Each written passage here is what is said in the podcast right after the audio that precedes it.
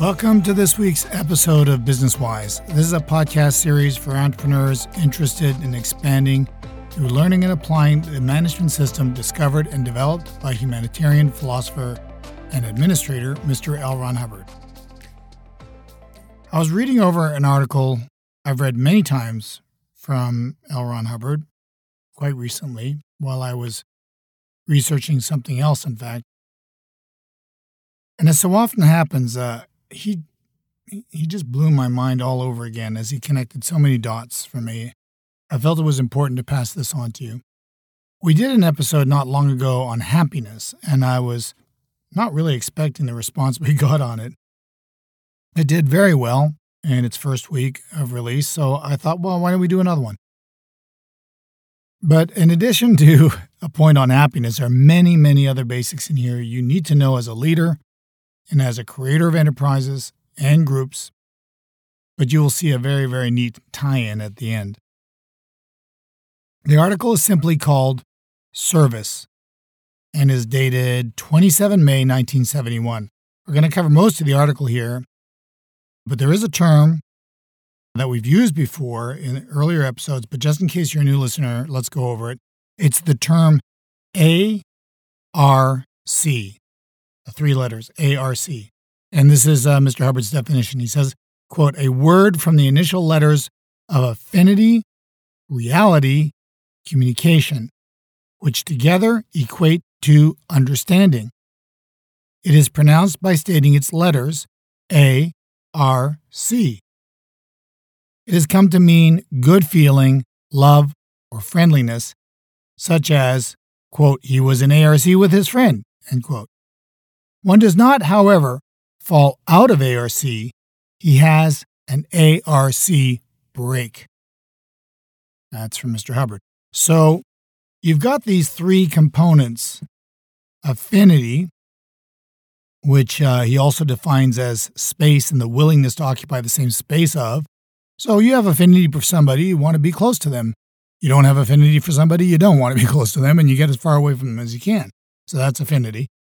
And then R means mass or agreement. So, well, what's reality? Well, you know, my car is real, my desk is real, my chair is real. But they're also real because we agree they are. And uh, that can get quite philosophical, but that's the truth. Someone came into your dining room and saw your dining room table and said, that's an elephant. You probably look at them like they're crazy.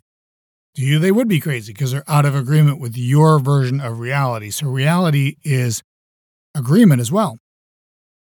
For instance, there's lots of different realities about which is the best baseball team. You know, in New York City, you got those who are Mets fans and they won't agree with you. It's not real to them that the Yankees are the best team or vice versa. So reality, agreement. Then he says, uh, or mass. C equals energy or recognition. You communicate with something, you recognize it, you see it, you're in communication with it, you communicate to a friend. Obviously, if you're not communicating, it's very hard to establish reality or agreement, and it's pretty hard to have affinity for somebody unless you have communication there as well. So these three factors together equate to A R C or understanding. You build greater understanding through applying the three corners of the A R C triangle. They're actually a triangle. One affects the other. If you have a disagreement, it tends to influence your affinity for a person, and you might go out of communication. You have a fight with someone, you disagree, you stop talking to them, you see the relationship fairly easily that way. Okay? So that's A R C, and of course, when there's an A R C break, there's a sundering or breaking of that A R C, and you no longer have that A R C, or you no longer have that understanding. Okay? So this is a very important concept that applies throughout organization. In fact, I've often said to my members, the more I study Mister Hubbard's works on management and administration, the more I realize it breaks down to three letters, A R C. For instance, when you're selling, you're using communication, demonstrating affinity in hopes of creating reality and agreement that what you're offering is valuable to the person, and you eventually reach an understanding. I mean, it's a pretty simple concept to apply to any aspect of your life, including family and friends and so on. But anyway, we'll move on. So there's another term here. We may as well clear it up for good measure because it is the title of the article, and that's the word service. So Service means the action or result of giving assistance or advantage. Work done, duty performed. A service is an increase of usable goods.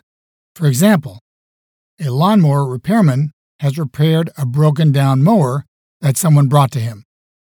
He didn't actually make that lawnmower, but he did increase the number of usable goods in the society because when he was finished supplying his service, there was one more lawnmower.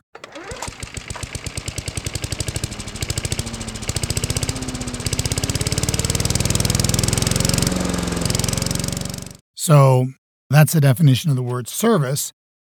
When somebody provides service to another person, they are providing them something that they need, that is valuable to them. It's work done. It's a duty performed. It's something that increases usable goods. Okay, now let's get into the article. So he starts it out with this sentence. The essential ingredient of any post is, all capital letters, service. So think with that. Remember, a post is a job.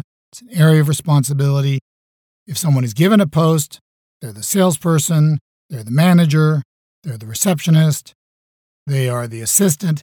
They are there to provide service, as per the definition that I gave you earlier. He goes on to say a hat essentially is contributive. Uh, I guess we could have cleared up the word hat, but a hat is basically an area of responsibility. It's the functions of a post. It could be described as their hat, right? What's your hat? Well, I answer the phone around here. Oh, you're, oh, you're the receptionist then. That's right, I'm the receptionist. My hat is to handle phone calls and incoming particles and outgoing particles and route them to the correct people. Okay, I get it. So that's a hat. So he says a hat is essentially contributive. It contributes to the general production of the team. Contributism is a philosophy in itself. That's interesting, isn't it? Think about that. This idea of contributing being a philosophy, a way of living. He says one contributes, one is contributed to, by others contributing to others, who then contribute back, one is also benefited. So this is a kind of a unique philosophy. You could have another philosophy. You could have a philosophy of everybody should be taken care of by the state, something like that. That's a certain philosophy, whether they contribute or not, which, by the way, is probably more closely describing our current philosophy that is prevalent in this country than contributism is. But anyway, he says, by others contributing to others who then contribute back, one is also benefited. Imagine a culture where all the participants are eagerly contributing as opposed to what can be contributed to me. You know, uh, J F K had a very famous quote, didn't he? John F. Kennedy, in his inaugural address, stated, "And so, my fellow Americans, ask not what your country can do for you. Ask what you can do for your country." That's a very, very famous quote, and it is outlining, it's basically this philosophy of contributism. But listen to what he says here. Listen to what Mister Hubbard says. He says, when contribution is cut or not allowed, denied or withheld, one gets the phenomenon of A R C break in the form of cut C, communication. And then he goes on and explains where A is affinity and R is reality. How about that? Have you ever had a child, one of your own children perhaps, or somebody else's, try to contribute to something that you're doing and then told them, you know, just go play, or no, that's okay, or I've got this, or whatever it is, and you cut the communication. You cut the opportunity to contribute. What happens to that child? Observe this. You may not observe it because you're too absorbed with what you're doing to see that you just told some child that they are basically not valuable. They're worthless to you at that moment, and that there is no opportunity for them to contribute. That creates an upset or an A R C break, okay? So he says, A R C breaks precede harmful intentional acts. Well, what can you expect next? You know, broken vase, handprints on the wall. Don't be too surprised to see some harmful intentional act take place after you upset somebody by refusing to let them contribute. We're talking about a child here, but try it on a job. Have some new, eager employee trying to make a good go of it, trying to show that they are valuable, trying to show that they want to be part of your team. And then uh, you tell them, well, you, you know, you're not ready for this, or we you know, no, we can't use you. We're not quite sure what to do with you. You know, you know, our consultant told us, you know, we need to hire people, and but we don't really know what to do with people we're hiring. So just go get us some coffee, or, you know, here, you get to file or something. And and the person doesn't feel like they're able to contribute. They're eager to contribute, but they're not contributing. Don't be surprised. Of course, they want the job. They need the pay. So they're going to hang around whether they're contributing or not. But if you stop their reach to contribute, what you're going to get in exchange are harmful, intentional acts. And sooner or later, things are going to start going on because it's okay to commit these acts against you because, well, they'll find reasons. You know, you're a lousy boss. You don't pay enough. It's too long a commute, whatever. And all of a sudden, they'll find reasons why it's okay to commit these harmful, intentional acts, but uh, the truth of the matter is it all started when you did not allow them to contribute, which also, another plug for training. You know, you guys probably think I ride a real hobby horse on this, but it is so mind-blowing to me. You hire an employee and refuse to train or consider it's not worth training them. That obviously limits their ability to contribute because they don't know what they're doing. But if they don't know what they're doing, but they're expected to do because that's how they get their paycheck for being busy, but they're busy with what? Well, they're busy with God knows what because they're not trained, they're not had it, they don't really know what they're doing, so they'll do something else. Next thing you know, they're starting to do harmful, intentional acts, and you go, what happened to this angel I hired? They turned into a devil. Yeah, they did turn into a devil. You know who turned them into a devil? You did. Why? Because you're not thinking with this philosophy of contributism. And you're not training them or having them so that they can continually improve in their ability to contribute. You don't think that it's important to them? They may not say it's important to them, but trust me, it's important to them. All right? So he says, A R C breaks precede harmful intentional acts. Thus, you can expect that when contribution is not balanced to some degree, trouble and upset occurs. From such breakdowns, we get the violence of strikes, political philosophies, and even revolution. Yeah. You know, I don't think the communists created their revolution based on the fact that they weren't allowed to contribute. Probably that they weren't being contributed to enough or whatever it was, or from each according to their ability, to each according to their needs. That is not a philosophy of contributism. Okay, that's a communist philosophy, and I'm not here to be political. I stay away from that subject, but I'm just saying that ain't contributism. Okay? Because then, hey, you contribute to me whether I can contribute back or not. That's not contributism.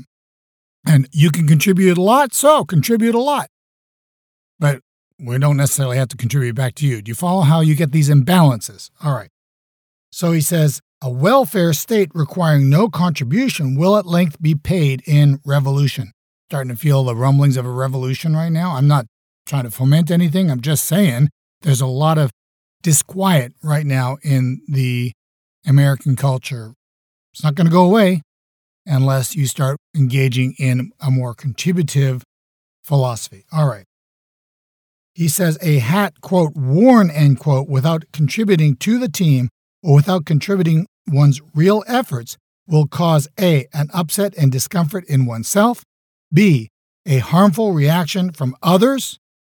How about that? So the person himself, when he's not contributing, starts to feel this upset and discomfort, and others start to get a bit jacked about the guy, right? Like, or the girl or whatever, you know, they're hanging around, we're giving them a paycheck, I don't see them contributing. I know I am, I'm working my guts out. Where's the contribution from that guy? And that's going to create a harmful reaction from others, and C, these are Mister Hubbard's words, reactions from within the remainder of the team. So something changes within the culture of the team. I think, um, I I used to avidly follow, as some of you know who listen to my podcast, I used to avidly follow hockey. I don't really so much anymore, don't have much time for that.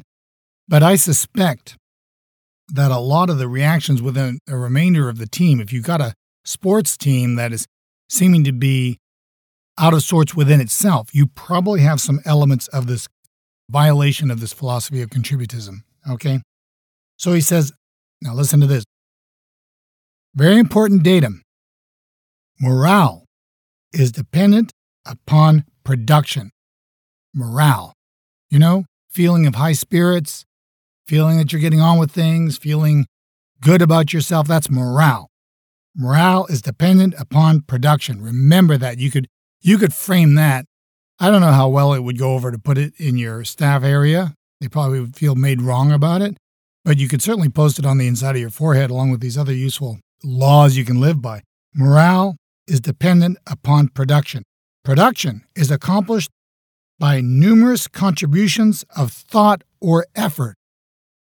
Sometimes a contribution needs to be thought, like I was thinking of another example recently of somebody who was just waiting for instruction, waiting for instruction, not thinking, you know, not contributing their thought, but contributing their body. That's what they felt they were there for. That's what I'm paid for. I'll do what I'm told, but where is the contribution in the way of thought, right?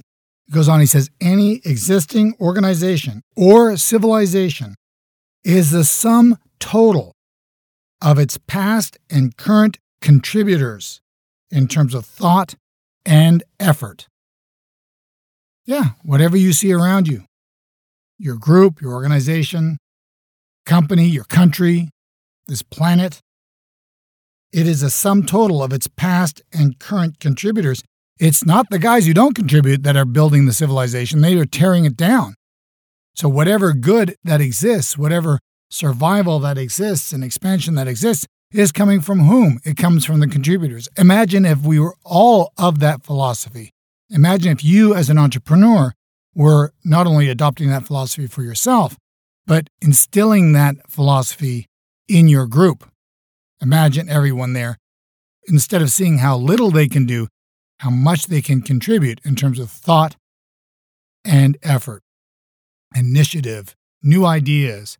How about if we tried it this way, boss? You know, I've been thinking, what about this? You know, what about that? And then working their guts out and helping to build a better group and a better world. That's contributism. Beautiful philosophy. All right. He goes on to say, some contribute much, some little. Rewards are not necessarily proportional to contribution and do not necessarily establish the degree of contribution. I happen to have many friends whose contribution is far in excess of any rewards that they get, that you might think of as rewards, material rewards, though there are other rewards. As Mister Hubbard goes on to say here, he says, actually, a reward, quote unquote, is what one desires, not what is given. Approval and validation are often far more valuable than material rewards and are usually worked for far harder than mere pay. You want to see someone who works hard, really hard? They're working for more than just their pay. You might see some guy working pretty hard for his pay, but they'll work harder for a purpose that they believe in. They'll work harder for approval and validation. They'll work harder for the pride of being part of a successful, dynamic, valuable group. They will. They'll stay later, way past the, you know, have to kick them out of the office sometimes. You think they're doing that for pay? A lot of times in that scenario, they're not even getting paid for that. But they do it. Even being part of an important team is a return contribution.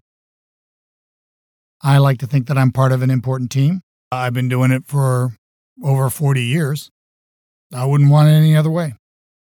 Probably could have uh, worked out, not to set myself up as any particular example or anything, but uh, that material return has not been the most significant uh, element in my life, and most of my closest friends, that has not been the return contribution. But there has been many return contributions. Your successes, your emails to us, writing what you're getting from Business Wise, is far more valuable to us here than any pay we might be receiving. Uh, your comments, this is why I encourage you always. You've heard me say that it keeps us inspired, that it uh, motivates us and so forth. And you might think that's just a lot of talk, but actually it's true. That represents our real pay, you know, what we really do this for.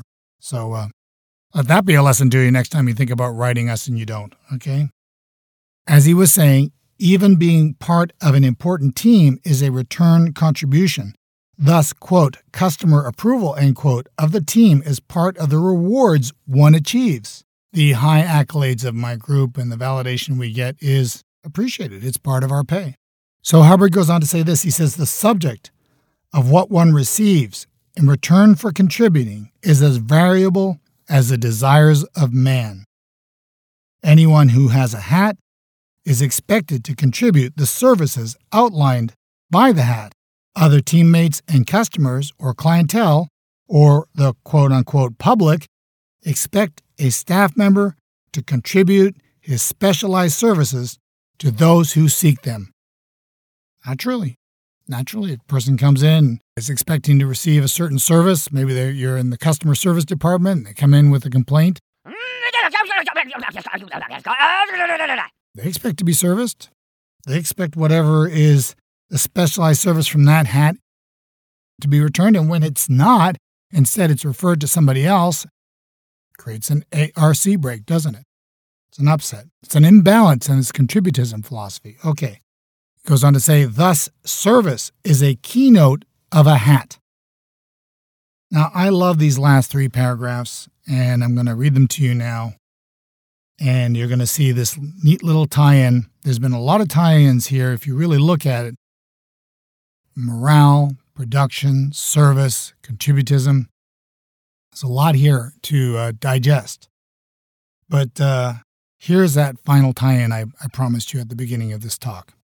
He says, quote, many years ago, when I first looked this over, I had a high position of command. After a great deal of sorting out, I finally concluded that the only privilege it conferred on me was the right to serve. All capital letters, the right to serve. After that, I could handle the post and was happy with it. Mister Hubbard goes on to say this. Certain it is that degradation is inevitable when the right to serve is interrupted or denied. It is worth thinking about in relation to happiness. L. Ron Hubbard. All right. There you go. There's your neat little tie-in. Want to be happy? Learn to serve. Encourage others to serve. Encourage this philosophy of contributism. If you can build it within your microcosm and start to emanate that through your community, and enough members operate on that philosophy and start contributing that to their community, this philosophy, in other words, I think we can turn a lot of things around and make for a better world and reduce the amount of conflict and strife within our communities and country. At least that's what we are uh, all about here and what we're working towards. So um, hope you found this useful. Hope this helps you attain higher levels of expansion for your company, for your group, happiness within your group, and of course, happiness for you.